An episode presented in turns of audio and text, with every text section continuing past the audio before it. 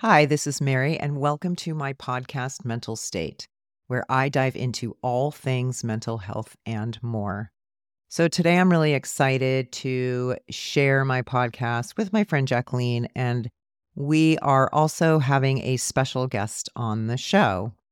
So, as I talk so passionately about attachment and how it affects so much of how we connect to anything or attach to anything that we care about, and there is certainly a correlation between attachment and loss. So, loss of a loved one, loss of a relationship could be either, could be more. And there are differences between those two things.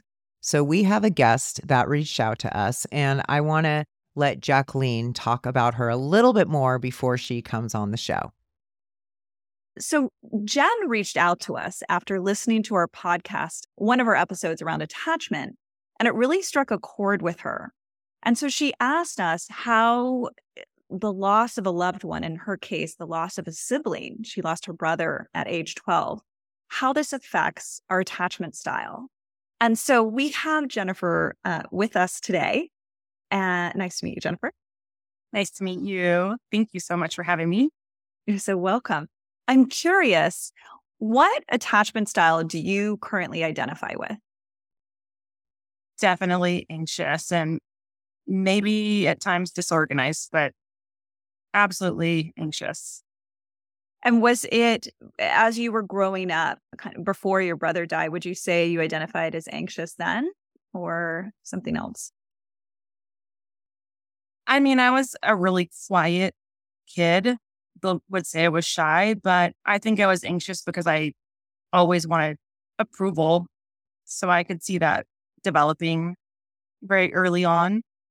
Mm-hmm. And what was your relationship like with your parents? Did you feel particularly close to them? Did you feel quite nurtured by them? And this is all where I just want to focus on all before the loss at this point. Well, we grew up and parents were divorced by fifth grade for me my mother, I felt was very nurturing and I always felt really close to her. I enjoyed weekends together and I I always felt very loved. My dad it's funny because it's reversed as, as I've gotten older. I'm really close to my dad now, so I feel so bad saying this, but it was so complicated with him. It was like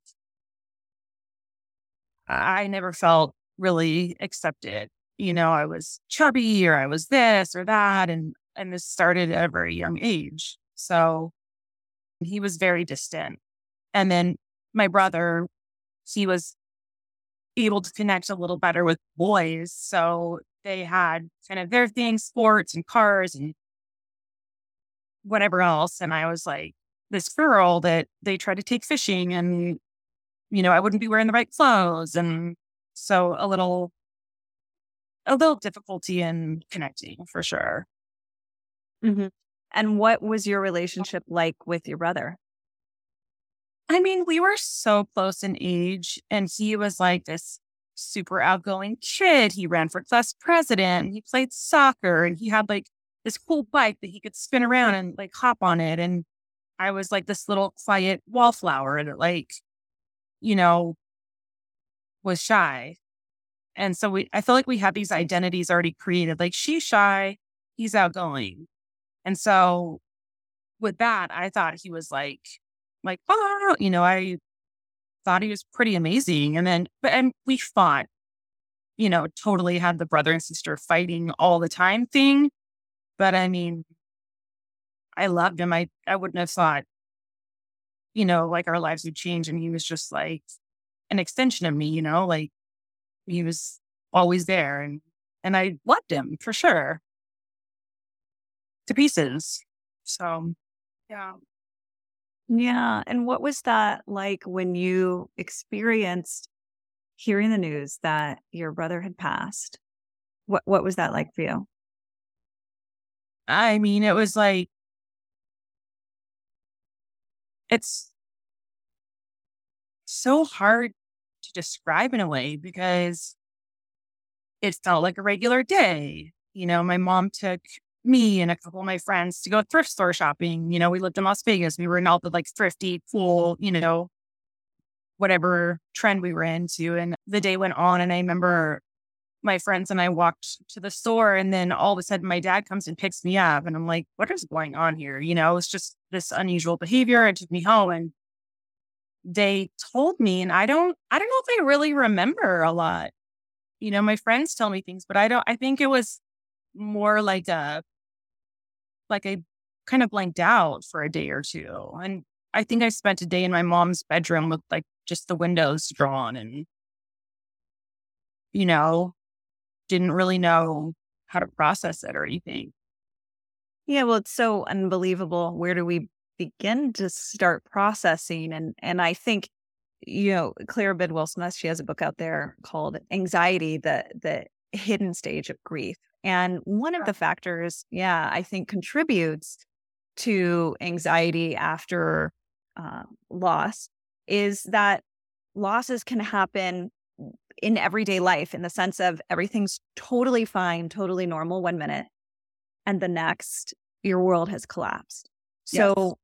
What does that mean for how we navigate the world, especially if we might not have been given all the tools around how we handle things that we're inherently powerless over, which is actually quite a lot, no matter how much we as humans try to fool ourselves, right?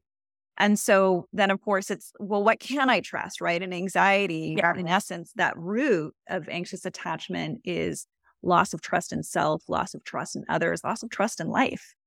Yes. It's funny that you mentioned that actually, because that brings to my attention like certain things that I do that I would never maybe like tell many people or like think about, but like I definitely don't have that. What's that where people tap the, the handle like 10 times? Like I don't have that OCD. Yeah, I don't have that at all.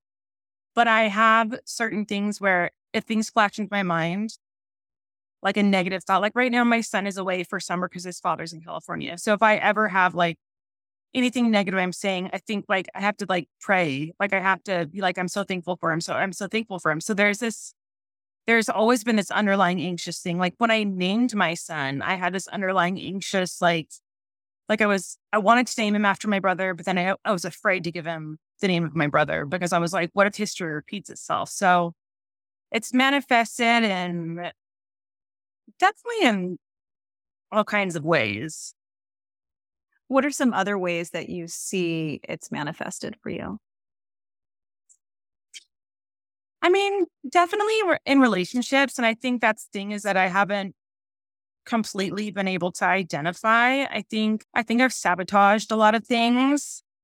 I don't want to get emotional. I think I've, you know, like at times been like the like leave them before they leave me. And that's also like relationships with like my father and, and things kind of intertwined with it. I think can, like can you say a little more about that when you say things with your father and a little intertwined with that. Um, I think because like I said, I have a really great relationship with my father. So there's a part of me that felt really bad saying this. It took well, years. Well, let me just let me just pause that for one second because I think you bring up such a good point. And Mary and I like to talk about how, you know, one of the things I think is beautiful about attachment theory is it's not a blame game around our parents. It's survival mechanisms, right? Like anxiety is inherently a survival response. And there's a certain amount of anxiety all of us as human beings have if we weren't anxious, we wouldn't want to feed ourselves. We wouldn't want to take care of ourselves in any capacity, right? It's just when it's triggered to an extreme degree that it and it pulls us out of our more authentic experience does it create problems but uh, worrying about certain things can actually be good right to to a certain level right so it's not right. about getting rid of it all but you know our parents and some of this is is biological right how they learn to cope with things or yeah. whatever was automatic within them is how they learn to respond. So it doesn't mean they're bad or good because they learned that from their parents right? And we learned it Absolutely. from them. And our dna right now is informed by our own experiences right? So that's going to inform even without the action of what kind of let's say tendencies as far as coping strategies go uh, off onto our own offspring, right? So it's not about whether the parent did good or bad, but more like understanding how they were kind of taught or how it was imprinted for them in navigating what life threw at them when they were dysregulated. Yes, absolutely. And like, I love that from your podcast, Dysregulated. Like, that's something I think I put in my notes to kind of like always pull me back and think about, you know, my behaviors and actions. And it's still a work in progress, but I love that.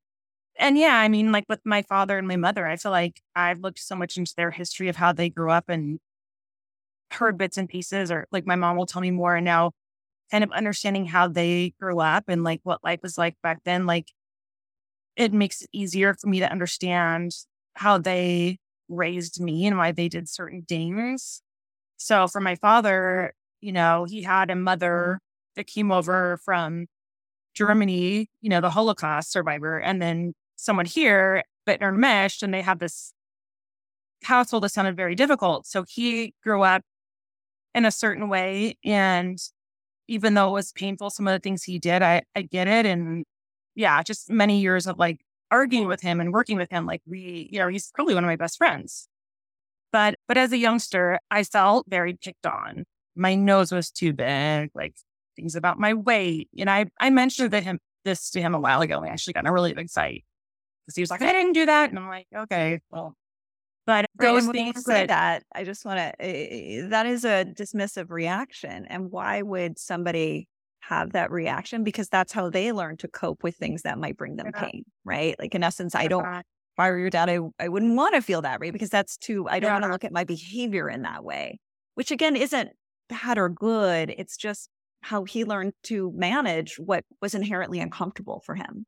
Yeah.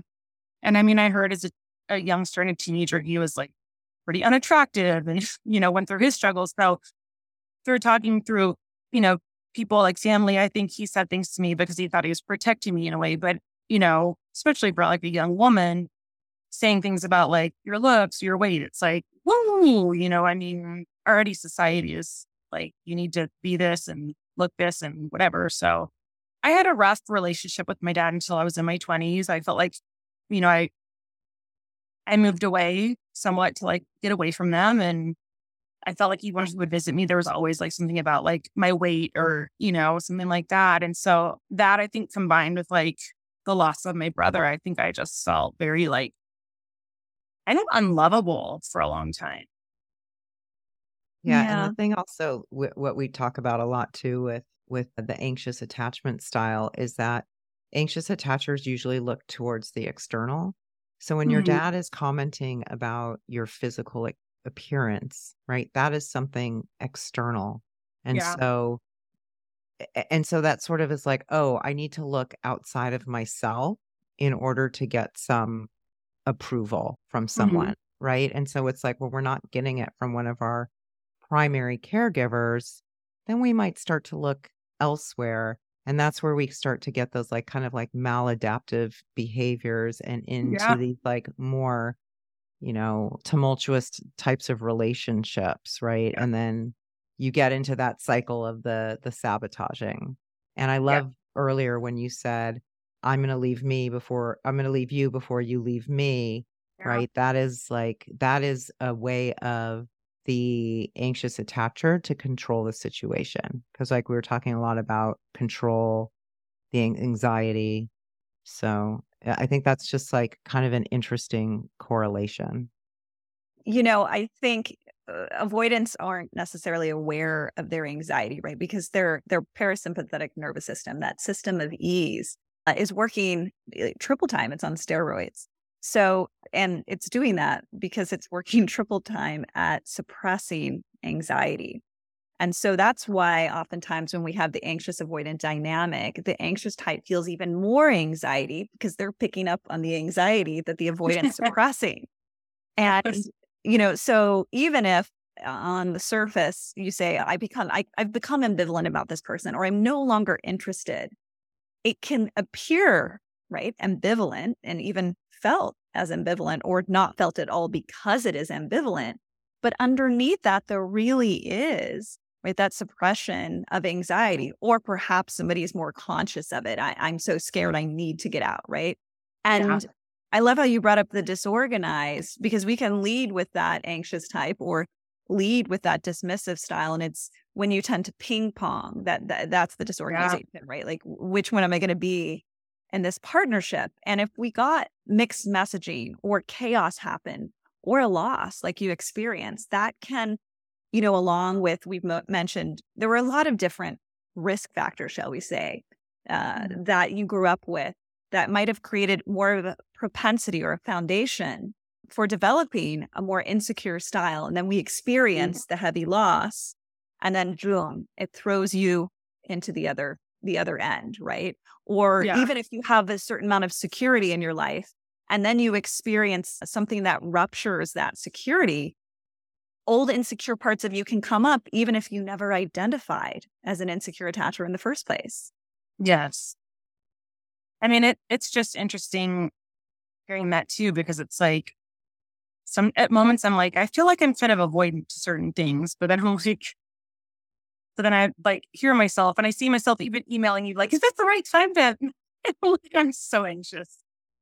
But yeah, I mean, and I think, you know, I think for a long time I've been trying to figure out myself to try to be a better person and then be a better partner and a better parent and a better, you know, employee or better, you know, business owner. And, you know, when I would do that push and pull, I think sometimes I would like look up stuff and be like personality disorders since I was always like, oh my gosh, like what's wrong with me, you know, and always like kind of thinking like, you know, why am I behaving this way? Like at certain moments, it feels so chaotic. And like, that's why when you said dysregulation, I was like, oh my gosh, like so many things, these things are like checking my boxes. Like, I need to really look into this and just keep learning more. And all these things, you know, like since I found your podcast too, like just register so much. I was just like, like jaw dropping, you know. I mean, it's been really remarkable for me. And I love, and and again, like with the anxious attachment style, you're like, okay, let me look up on the internet. What's wrong with me, right? We're looking to some like kind of external resource to reinforce or explain or something like something mm-hmm. out there has to ex- be explaining what's wrong with me. And it kind of made me think about you as a 12 year old hearing about your brother dying. And, you know, I'm just curious like, what was it as a 12 year old that you could grab onto that gave you a sense of safety in that moment, right? You're talking about my dad was emotionally unavailable. My mom exhibited some codependency traits. So it's like, I can imagine a 12 year old just feeling so like untethered in that moment. Yeah. I mean, and that's, that's interesting for me to think about that because my mom said she took me to counseling and I was like, I don't want to be here. So she never took me back. Or with my kids, you know, we do something, they say, I don't want to do this. And I'm like, well, we're going back because I'm the adult and I know better. And my mom, I think, of course, felt like she was doing the right thing. My mom was very like loving and sweet, but because of that, I think I went in different directions. I didn't do sports. I didn't do particularly a lot except for hanging out with my friends. And what did that lead to?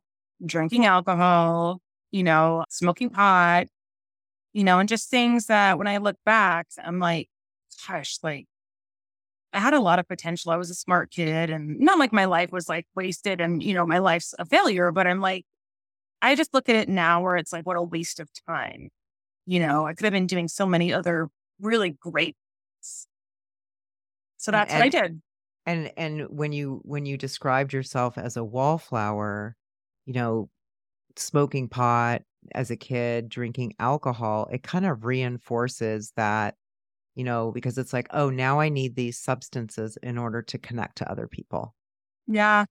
Cause everybody was doing it, you know, all the cool kids were doing it, or, you know, my friends, one of my neighbors that was older, you know, and so to hang out with them and sit in, that's, that's what you did. And, you know, ditch and hang out and, you know, just things that really didn't agree with my system. And, and it sounds like you were looking for connection. Yes. Absolutely. Say, looking for connection along with regulation, right? And alcohol, drug yeah. use, those are all auto regulation, which, you know, Western society is really good at auto regulation, which is distraction. I, I don't feel yeah. good. Let me go watch TV. I don't feel good. Let me even go exercise. Let me have a glass of wine, whatever it is. And when we're, you know, when we're in the throes of something that feels so incredibly awful, we're looking for relief in some capacity. And so a quick relief, right, can be drugs, alcohol, whatever, anything it is to distract in some way, especially if we weren't given the skill set of, oh, these are the feelings, they're really painful. How do I, if I were your parent, how am I helping my child build that that tolerance for their own emotional experience because what happens right developmentally is the parent looks at the child says they're in so much distress. The avoidant freezes the avoidant distances as a way to cope mm. because they don't know how to handle the child's distress. It dysregulates them. Or if they see the t- child in anxiety sometimes they're you know maybe over coddling and then other times they're pulling away you know that unpredictable style comes up, right? And so yeah. again, you know, when I think about your mom, like in her best way, she was trying to support you dealing with her own, I'm imagining dysregulation of uh, how do mm-hmm. I help a child in a situation I inherently feel powerless over? And so I love the way you describe that because these are such common scenarios, right? Of like how we might unintentionally respond in a way that is dysregulating that we might not even be aware of. Absolutely. And I mean, my mother, my father, I mean, because he was kind of distant, I don't know exactly what he did to to cope. My mom buried herself in work. So I would come home, you know, latchkey kid, and I would be home for hours alone and left to do whatever, you know? So yeah, I mean, it's just no tools, nobody knows what they're doing. That was kind of the situation. Nobody really knew what they were doing. And I mean, not like if something horrible happened, which again, me with my little like want to be OCD behaviors, you know, I don't, I don't know, of course, exactly how I'd handle it, but I feel very thankful and grateful that I have somewhat of a skill set to help to have an idea how I would help my children. But yeah, I mean, different times and different people and different situations. So yeah, and there there's also not a lot of not the same amount of resources in education back then that we have now and I'm just imagining you as what you the self-described latchkey kid mm-hmm. and then when you do have that experience what do you want to do you that that essentially that's a little bit of an abandonment in a way it's like mm-hmm. you're coming home to an empty house as a child so what do you do? You know, you either completely disconnect and you kind of turn off, like what Jacqueline said, and you become avoidant and you depressed, or you want to connect, right? So I will do anything to connect. I don't care what it is. Oh, the cool kids are doing drugs and drinking down the street. Sure, I'll do that, right? You were doing whatever it was, whatever was available for you in that moment right? That provided that immediate connection. It's kind of like that was your only resource. Yes. And looking back on it, I mean, I completely agree with you because looking back on it, I don't know any other avenue I could have gone down. You know, I mean, when I was old enough and I got a car, then eventually, you know, I, I got a job at like 15, you know, living in Las Vegas and that kept me somewhat busy. But yeah, just with friends, you know, friends were the resource. Definitely. Well, it seems like friends and even the friend of like substance, right? And when we're yeah. in the throes of like, uh, like oftentimes active addiction, for example, is when you're in an episode, uh, disorganized behavior, the brain becomes rigid, right? It's looking to respond in a specific way that's not necessarily I say logical, but what I really mean by that is regulated, is a secure yes. response. And hearing about how who knows what your dad was doing. So, right, that's like avoidant in some capacity. Of we don't know, as well as triggering the I don't, what is that? And mm-hmm. workaholism, which was happening on your mom's side, is an avoidant behavior, right? Avoidants yeah. tend to be workaholics. Um, they often can be very, very successful in business, right? Because they're throwing themselves so much into that. there you go, right? And, and again, these things aren't all bad or good. It's like, how am I learning to regulate and navigate through my own dysregulation, you know? And yeah, and so then you have this one thing, uh, friends through substance, which is inherently kind of disorganized because how I learn connection is only through something that's actually disconnecting me from self. Yeah. So there's like, you can see developmentally where the brain is starting to get the messages, you know, as well as what's happening with your parents. I should be close to these people who I'm not close to, right? Our primary caregivers are, they're the ones we should trust the most. They're the ones we should feel right. safe with yet this relationship is distant yet here it is and then i have this confusing incident that happened and so then of course like mary said the only answer is connection but connection with people who are inherently disconnecting. Yes. not that alcohol and, and drugs is always disconnecting right? It can be points of celebration. Most of the time we're not using it in that capacity. Yeah, absolutely and that's that was for a long time where it was at and then i mean you know, I started going to college and then I eventually moved out of state because my friends kind of stayed with the, the drugs and the alcohol. And I think I, I don't know how I had some clarity and I was like, I need to get away from this. And I started moving forward, but, you know, was still always like, you know, like always uh, being, I think, almost trained in a sense, thinking that's like a form of relaxation. You know, it's always been like something that you know, I mean, I can have a drink, but, you know, I just, I don't like to keep alcohol in the house to this day because it's like, you know, it's, it's just too easy to turn to it. And it's probably something I learned very early that, oh, come home, I'm tired, have a drink. Oh, come home, you know, and it's like, it's just, it's unfortunate. Yeah. And it's also, you know, societally and culturally accepted. Mm-hmm. Right. So, yeah. and so that's, that's, and then and so we can kind of like let that be our excuse like well it's it's fine it's only one drink or it's only two glasses of wine because right. everyone else is doing it. Right.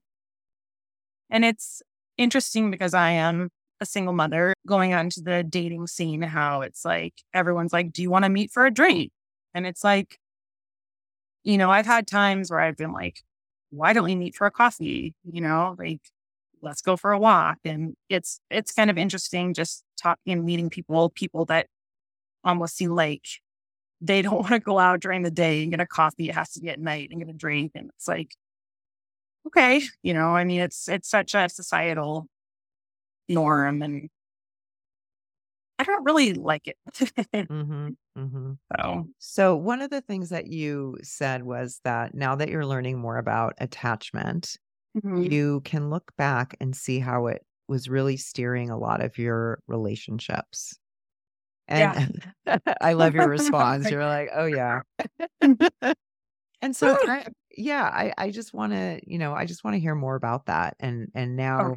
that you can kind of like the now you who can reflect back on the past you. Yeah. What, what, what have you learned? Oh my gosh, so much. And I still like I still have so far to go. But it's interesting because I, you know, knew we were going to be speaking today. And I almost reached out to like my first real boyfriend when I was, and I mean, I was like 20, you know, like I didn't have a real serious boyfriend. So I was like 20, 21. And we're friends on Facebook and everything. And I started kind of writing like, hey, like, remember, you know, way back when, when we were dating and like, what what kind of crazy things did I do? And just be gentle on me. But then I deleted it. So I don't know if I can handle all of this today. but like, he, I mean, when I look at my first boyfriend, I mean, he was a lot. We were these two like very rough people that came together. And as I look back and I'm like, I really feel embarrassed my behavior. Like my first real relationship. I mean, I was so anxious and like I mean, like a nightmare. Like, probably wanted to know, like, what are you doing? Like, where are you all the time? You know? And I'm like, oh my gosh, like, I would be so annoyed by me. And I mean, and there were issues in the relationship too, then that went, you know, in the wrong direction. I think like he cheated on me. So then I was extra, you know, anxious. And and then when we broke up, he got together with someone kind of soon and I would see them out and, you know, like eh, the local like little clubs and bars. And I would be such a nightmare. And it took me a long time to get over it and kind of just ask, act normal. And now when I look back, I mean, there's a part of me, yeah, that I want to just be like, I am so sorry. I'm so sorry for who I was. And I, and then looking back, you know, some guys that I dated, I remember, you know, dating a guy that was like really handsome. And I think I broke it off really soon because I was just afraid he's going to find out who I really was. You know, I was this like crazy, like unworthy person. You know, I was so anxious and so unsure if I was worthy of that. And then into later years, you know, I had two children. There's two different fathers. And I was always like, I'm never going to be a single mom. And, you know, and I am. And I just had no idea whatsoever made any groundwork, any framework, anything to like really build a relationship with someone that you could build a life with. You know, I just didn't really have any idea what I was doing. And the people that I picked were definitely not good people. They're not people I would want my kids to be with. I mean, they're nice people in their own ways, but they didn't have the values that I hold very important, you know, like family and respect and trust. And, you know, my my daughter's father, we were together actually off and on for 10 years. And so this is like a very somewhat more recent relationship. And I mean, like we've moved on. We we ha- actually have a friendship and he'll lean on me from time to time, which I talked to my therapist about. But when I look at that, I'm just like, how did I stay in this situation? You know, I, you know, so I'm out of that probably three years, excuse me. But, you know, just things now that I still look back, I'll look back for things a year ago and be like, wow, like I can't believe where I was there then and where I am now. So this anxious attachment style that I have, I mean, it's still like, I don't know if it's like I kind of hit an aha moment and now like I'm kind of growing really quickly it feels like it, honestly. But I just, I look back at me and some of my choices and I'm like, what was I thinking? You know, I love the way that you said, what was I thinking about that? Or I can't believe I did that. Because what I hear in that is you look back from today's viewpoint in a regulated state, that secure state, and say, oh, that behavior seemed a little imbalanced. Well, that behavior was uh, fueled from dysregulation, right? That behavior was f- fueled from dysregulation and not knowing how to get in regulation. And here's the thing when we have an insecure attachment style, although many of us might have certain values, uh, morals, we, the compass we live by, those are only applicable when we're in the secure state. It goes out the window when we're in our throes of the insecure behavior, right? Because remember that dysregulation is running the show. So yeah. the work around coming back into that secure state is having, eh, first of all, to create a, a, an awareness, whether we're in the anxious behavior or the avoidant behavior, that we're actually in a state of dysregulation, right? Because that starts to help us have a little more space around rather than being so over identified within the moment that we can't tell what's happening, we understand that this is a point of dysregulation and we start to build the capacity and tolerance for the feeling and especially right anxiety is that survival response so what's beneath the anxiety? What what what fears am i mm-hmm. really experiencing here? And the more that we're able to support that tolerate that and then have the ability to support that that brings us back into regulation which Again, secure people also experience dysregulation. We all do. It's just about our capacity to hold and tolerate our experience and our ability to support for ourselves, as well as ask for help from others, right? And I was thinking about the loss of your brother. And sometimes we say, you know, I've had clients say to me, like, well, I had a pretty happy childhood. Why? Then I find out about a relationship with a sibling, for example or stuff that happened in school. And these can be, right, the straw that breaks the camel's back in some capacity. Yes. And I would invite you to, as you continue your exploration, the anxious uh, behaviors are almost like those are easy to spot, right? The yes. avoidant behaviors are a little harder, right? Because that ambivalence comes up. And I'm really curious about, you know, I think a lot of it is uh, learning to process grief about any kind of avoidance correlated with the loss of your brother, right? And like what what that shut down within yourself that might need a little unearthing and eh, building that capacity to feel some of that, like what that loss was really like, as well as yeah. rebuilding that. I don't know what your relationship is like with your your brother, but just because someone dies does not mean the relationship dies. Right. That's still very much alive within us. So how do we like reconnect that bridge, right? Like I believe the way right. forward is through like integration. It's not shutting down the relationship. We know that doesn't work. If it worked, you know, many of us would be fine. yeah. I would be fine. I don't, no I'm problems. Not yes. Yeah, that really that really touches. I, you know, I feel like I've always had some kind of connection to him, but you know, I think that's one I need to definitely look into and explore a little because there is like some feelings of security of just thinking about him and not to be like woo woo, but I'll have, you know, he's definitely been in my dreams where he's there and then we're hanging out all of these great things. Then all of a sudden I'm like, oh, but you're not going to be here. You know, like you're not actually going to be here. So it is interesting. I believe in the relationship continuing too. And and sometimes I don't think I'm really sure what that looks like, you know? And I think I make myself very busy with my life, probably to like kind of avoid certain things like that you know those are going to be your windows right? Because what happens sometimes in relationships we get we get triggered by whatever we perceive our our partners or prospective romantic partners behavior to be. And as mary said before right we're looking that anxious part looks outside.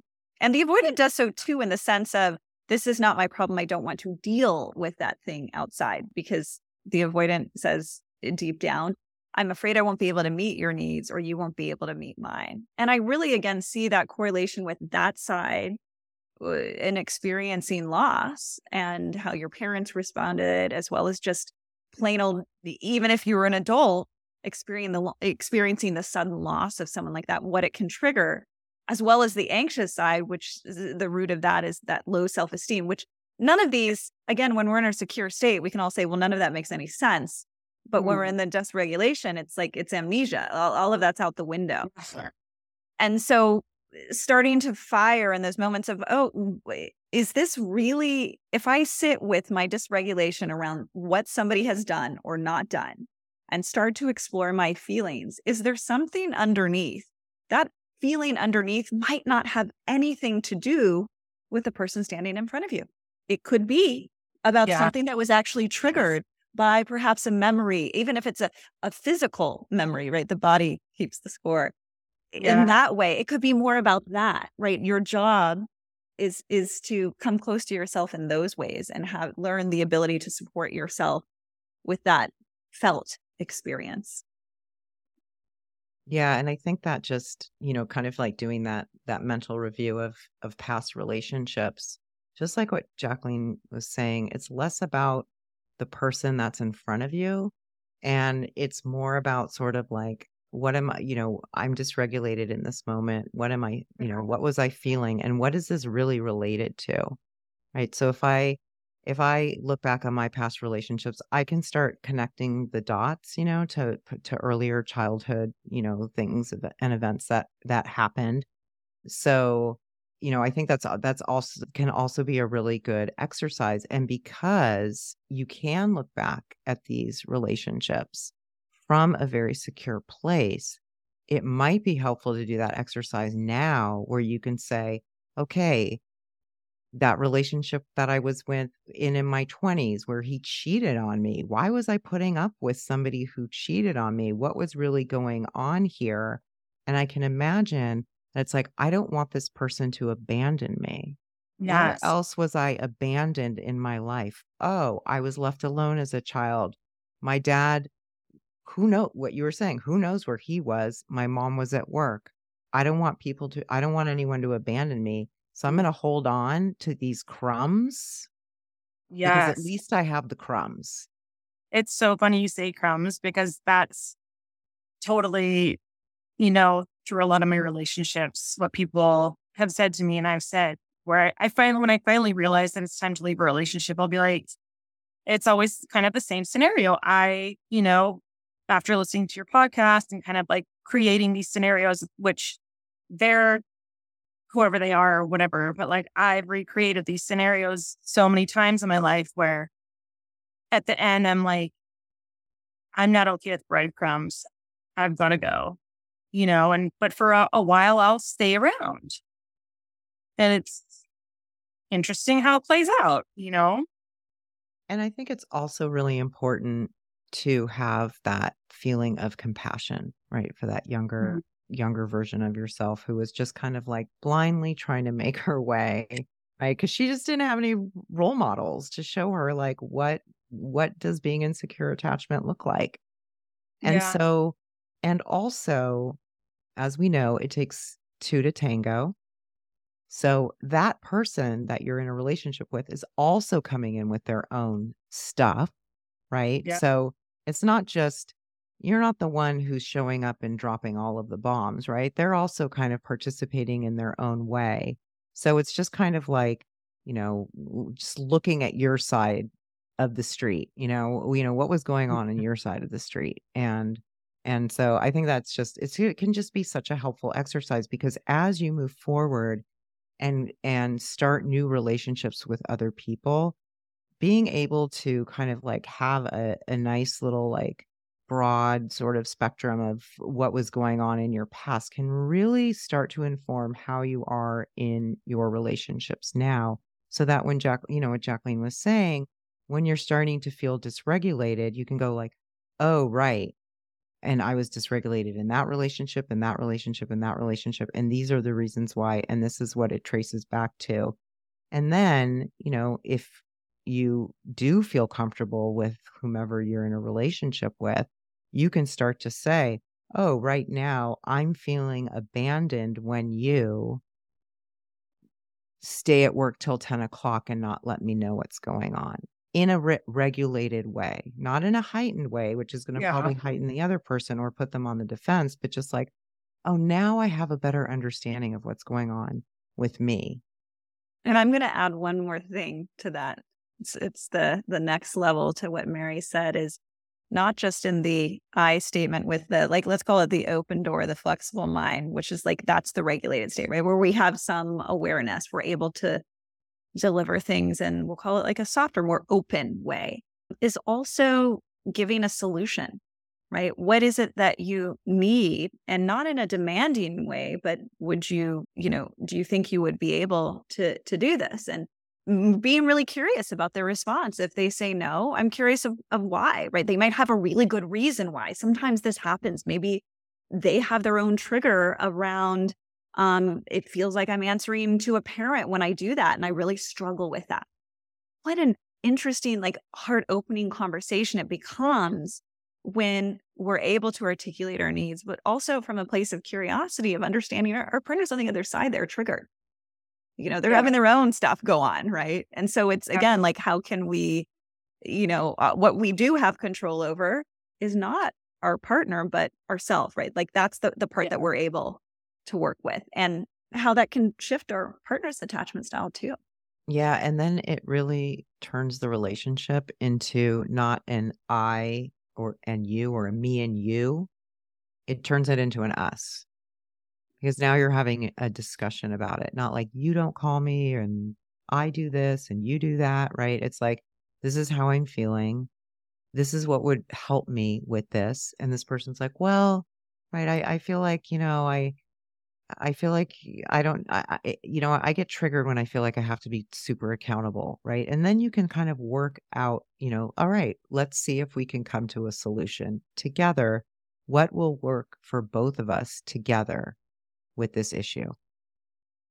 I love that because I feel like a lot of relationships I've been in, maybe the other person and myself both didn't have those skills or kind of were evolved to this point. So it was a lot of I, I, you, you, you know, it was a lot of that on both ends. And, you know, I think I always took it like, we're just not compatible, or they would say we're not compatible. But I, I would kind of feel like, but I feel like we are in so many ways, but we just didn't have the tools, you know, and, and I mean, I'm not when I look back at the people I've dated too, even though the relationships weren't bad, I don't look like they were terrible. I, I definitely look back and like we all were like beat of the spectrum. You know, I I've like been a special ed teacher. So I look at like, you know, so many different things and behaviors and understand. I'm like, we all have so many things that we're dealing with. So I don't look back at anyone and be like, they were a horrible person. I'm just like, they did that and I did this. And, you know, but it's really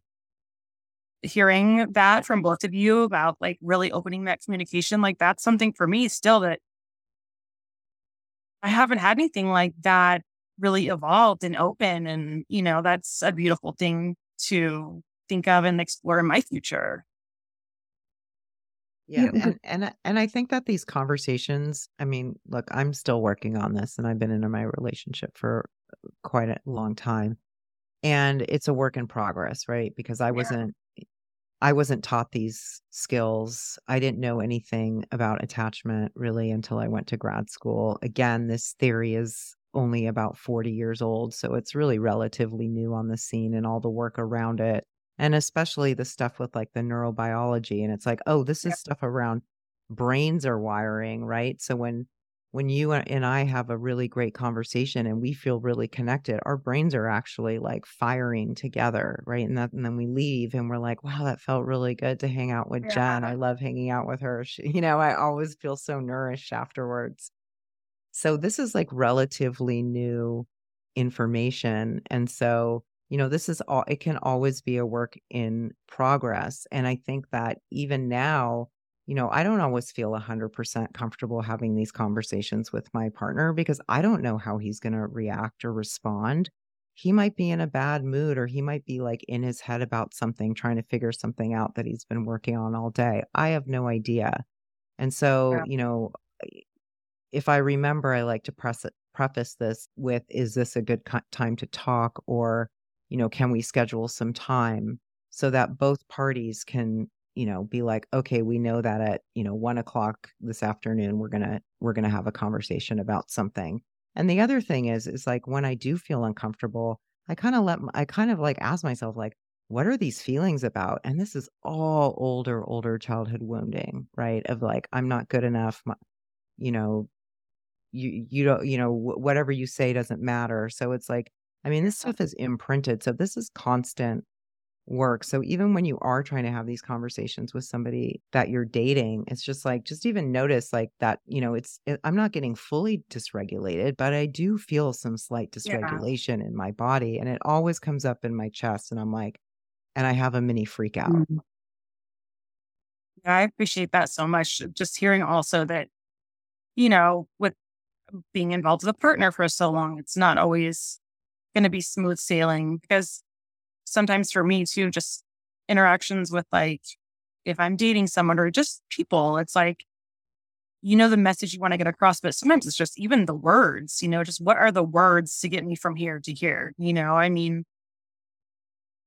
you know, like people say, sometimes it's not what you say, it's how you say it. And just, there's just so much about it. And it's just really is maybe as simple as just kind of saying the truth, you know, just very not when you're, yeah, not when you're dysregulated. And I love that. Thank you for sharing that. You know, I always say there's a difference between or how how much these overlap when we have or insecurely attached identity versus insecure uh, insecure communication which isn't yeah. the same as an insecure behavior, an anxious or avoidant behavior can be eh, maybe it's mirrored by, you know, anxious or avoidant communication, but you could communicate in an avoidant way without actually feeling avoidant, right? But that's that kind yeah. of learned behavior. And I think that's an important distinction of of creating like perhaps a possibility of is is there something more here like something more for myself, something more be- between this person, uh, seeing something in a, a possibly different way. And one thing we do know is, right, if we want something different, we have to act, think, be in different ways, feel. If we're not used to feeling, the healing is in the feeling. And, yeah.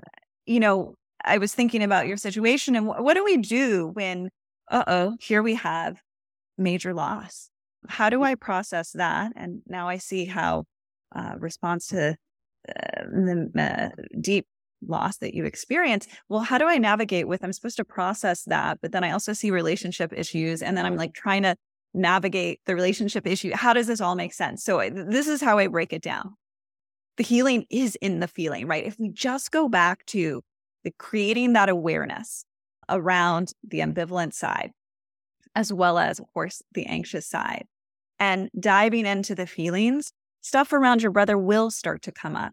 Working on how can you, at this point in time, almost repair that relationship in the way of leaning back into what does that look like for you? What would your brother say right now, for example, or just starting to to talk to him, even if you are, don't necessarily hear anything back right away. I, I am a believer in, in, the other side, and I can recommend many books on this. But allowing space for that, the possibility for that. And what does that feel like, right? Leaning into that part around your brother, as well as applying all that same stuff to relationships in the sense of what's my relationship like with myself right now? What does this feel like? Uh, even I think, you know, going back to the conversation that Mary just mentioned around, oh, if I'm dysregulated, go back into regulation. How do I communicate my need? And I think like a real practical tip here is you're meeting somebody new. They want to meet for drinks at night. Your preference is to meet for coffee during the day. But rather than, you know, we can get stuck into, okay, now you're out, you know, y- you have this in your head and maybe you're this kind of, the suspicion starts yeah. to go. Yeah. Right. Whereas instead we say, uh, you know, uh, drinks, food, I'm, you know, uh, stating your need, asking them how they feel about that. You know, I kind of, I'm not a huge drinker. I kind of prefer maybe a, a snack or something like, what do you think about that? And based on that information, you actually give someone a chance to respond to you in a way that could be supportive, right? Because maybe that person is just saying this because that's what everybody says in, in common yeah. language. Like the Swedes always say meet for coffee, whether it's meet for a drink or meet for coffee, they just say meet for a coffee in, in Swedish, right? So again, we don't know if that person just means that or they mean something else, right? Or maybe they say, oh, I didn't really, you know, I'm not a huge drinker either. Or, oh, you're not a big drinker. Okay, let's go do this. Or, oh, that doesn't work for me. Oh, great. Now you have that information onwards. That's not a match, right? But so just by yes. these little things, it does create more of a connection versus addiction, uh, a possible disconnection with somebody when we don't even know what it's about. And that's such a great way to practice your own asking for your needs to be met with absolutely no consequence because you don't know this person, right? I mean, it's that. so right. You don't know this person. And if they say, no, it's really important for me to get drinks, it's like, okay, well, you know, I, I, that's I'm not interested in that, but good luck on your search. So, I mean, it's just it can be such a great. I mean, it's just like, and the more we do that, right, the more we start creating those like connections in our brain. Like, yes, I can ask for my needs to be met, and that's okay. Yeah, yeah. You know, when we experience loss, anxious types uh, tend to experience and re-experience and re-experience the trauma, the loss again and again and yeah. again and again. Right? It's like it's primed for that. The avoidant type shuts it down. And so again, I'm thinking about ways to bring your brother back into this where he becomes more an integrated part of your life because again, that's so we, we can't get away from that. But you mentioned all these things that you really valued about your brother's personality and the way he kind of approached life. And again, in a situation like you just mentioned, somebody asking you for drinks, but you prefer coffee. And, you know, maybe even asking your brother, like, what, what, would, what would you do in this situation? And kind of allowing that answer eh, to. I love that. Yeah, that's really cool. I love that. It's probably something I've never really thought of. I mean, I've thought of what would he think about other situations, but something like that, you know, where, you know, finding a partner is a, it's a pretty big choice, of course. So I really like that. It's cool. Yes. And you see how that starts to fire up the support within you of, oh, I'm, I'm not so alone in this experience. And that right there, all these little ways, compassion, Mary mentioned, that is an essential of secure attachment, feeling supported in all these ways just like we mentioned, all these different risk factors that can lead to insecure yeah. attachment, all these different actions that we do lead us back to secure attachment. Yeah. I love that. I love that. That's definitely things I've never really thought about. You know, with like my brother, like I never in a million years probably would have thought of that, you know? And just taking so many things back to him, you know, where I think, you know, when you asked what the relationship was like now, I don't think I ever would have thought of just so many little things in my daily life. Like, you know, what would he think or what would he do? And and he was a really dynamic person. And I think in a lot of ways in my life, I've tried to kind of, you know, the habits that I had around me and, you know, the friends and and things they were into and then trying to get away. I think I have in a way tried to live up to him, you know. I mean, you know, I I think I I saw a friend yesterday and I was like, I'm just in a place right now where I'm trying to almost say yes to everything, you know, like socially, you know, going to things and seeing people and opportunities, you know, in life, things for my kids, just all our extracurricular things, you know, like maybe I'm taking on too much, but, you know, just opening things up with yes and then finding out what, you know, where the dust settles and what works. So I like that thinking, you know, I, I really do kind of aspire to be like him. So that's cool. I like that. And again, leaning into not just what would you do, but allowing yourself to have a felt experience about his response. You know, what is that like for you to hear that, right? And uh, allow your feelings about it, not just, shall we say, going into blind guidance, because again, that work is around that felt experience. Like it's always back to that and how we support ourselves through that. Yeah, maybe uh, maybe it was your brother who was like, "Okay, enough with these friends.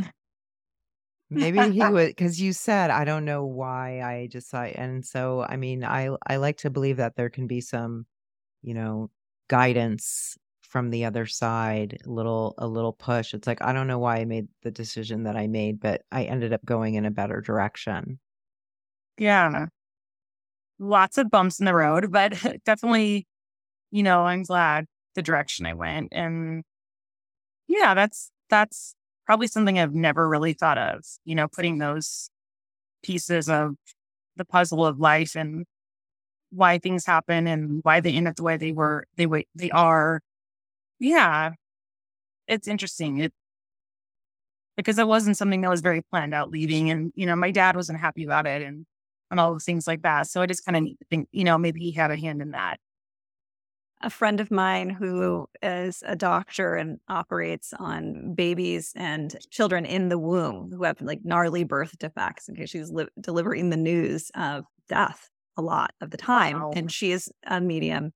And one day we were talking and I said, Oh, I'm a highly, you know, am, am empathic being and I feel very intuitive and connected, yet I, I don't hear messages on the other side. And she said, Well, how do you expect to hear them? And I thought of basically how I'm speaking to you right now. And she said, well, maybe the issue is actually and how you expect the messages to be delivered. And again, I say this, taking it back to that secure attachment is allowing that trust in understanding life in a new way, in connection with not just the material world, but also the immaterial world or things we do not know, and allowing those signs, connections to come in in new ways, right? And in a way, you know, I mean, none of us want to go through the experience of loss. And all of us, if we're alive on this planet long enough, or, in a way, are going to be lucky enough to experience it because we are still living, or not lucky yeah. enough, however you want to look at that. But the bottom line is we're we're going to have to, right? Mm-hmm. And so the silver lining becomes how can we let this transform us? How can we let it enrich our relationships rather than throw us back into the insecure place? How can we let it bring us further into, uh, sorry, throw us back into the insecure place? How can we let it throw us into security? I never would at that. That's really, that's kind of a new concept for me, to be honest, you know? And I have friends and I've always been interested in, you know, kind of life after what else is out there. And at times I felt when I was younger, I was really connected and I felt like I got to a point where it just freaked me out. And I was like, please, like, don't show me anything. I don't want to feel anything. It was just scary. And maybe I cut it off. But it's kind of interesting to think that, you know, the healing that could come from that, which I never would have thought of. I never would have thought even talking state like that this would be something that would kind of, you know, open up and like open my mind to it. So, I mean, it's definitely something I, I think I have to explore. You know, I never thought of that. Invitations, all invitations. And I yes. truly believe like secure attachment, right, is that connection with possibility. It's true abundant mentality. Uh, Jen, thank you so much for being with us today. Thank and you. for all of you out there who've been experienced loss, there is support and you don't have to stay in pain forever. And the healing is in the feeling. And if you're struggling with relationships, the same still applies. While anxiety, I just want to give this shout out, while anxiety can be a feeling of pain, there are also feelings underneath it. So when I say healing is in the feeling, it's feeling what's beneath the anxiety, not just the anxiety itself. Yeah. Thank you. Thank you for being so vulnerable. Thank you for sharing your story. And, you know, just, I don't know what else to say. It was just, just you know, you just made this podcast so amazing. So thank you. Thank you for thank reaching you. out. Thank you both for having me so I, much. I hope your brother kind of pushed, was typing those words in the, in the DM. Thank you. He probably was, and I probably will get in touch with that soon. So, yeah, no, thank you. I do feel like it's something kind of mm, something kind of divine. When I did, mm. I was mm-hmm. like, I'm going to take a chance and message them. And even though I might feel kind of like a cuckoo person, I'm going to do it. So, thank you both so much. That means so much to me. Well, you definitely brought a lot of happiness into our into our mailbox by DMing us. So I really appreciate it from my heart. So thank you. It's so great to have real people, real listeners to come on the show because it just shows how impactful just listening to a podcast can be. I know I have my own podcast that I listen to religiously, and I learn so much from podcasts. So if you're interested in being on the show or have any questions, collaborations, anything else, please DM me on my Instagram at Mary B Therapy or visit me on my website, marybtherapy.com. And thanks for listening.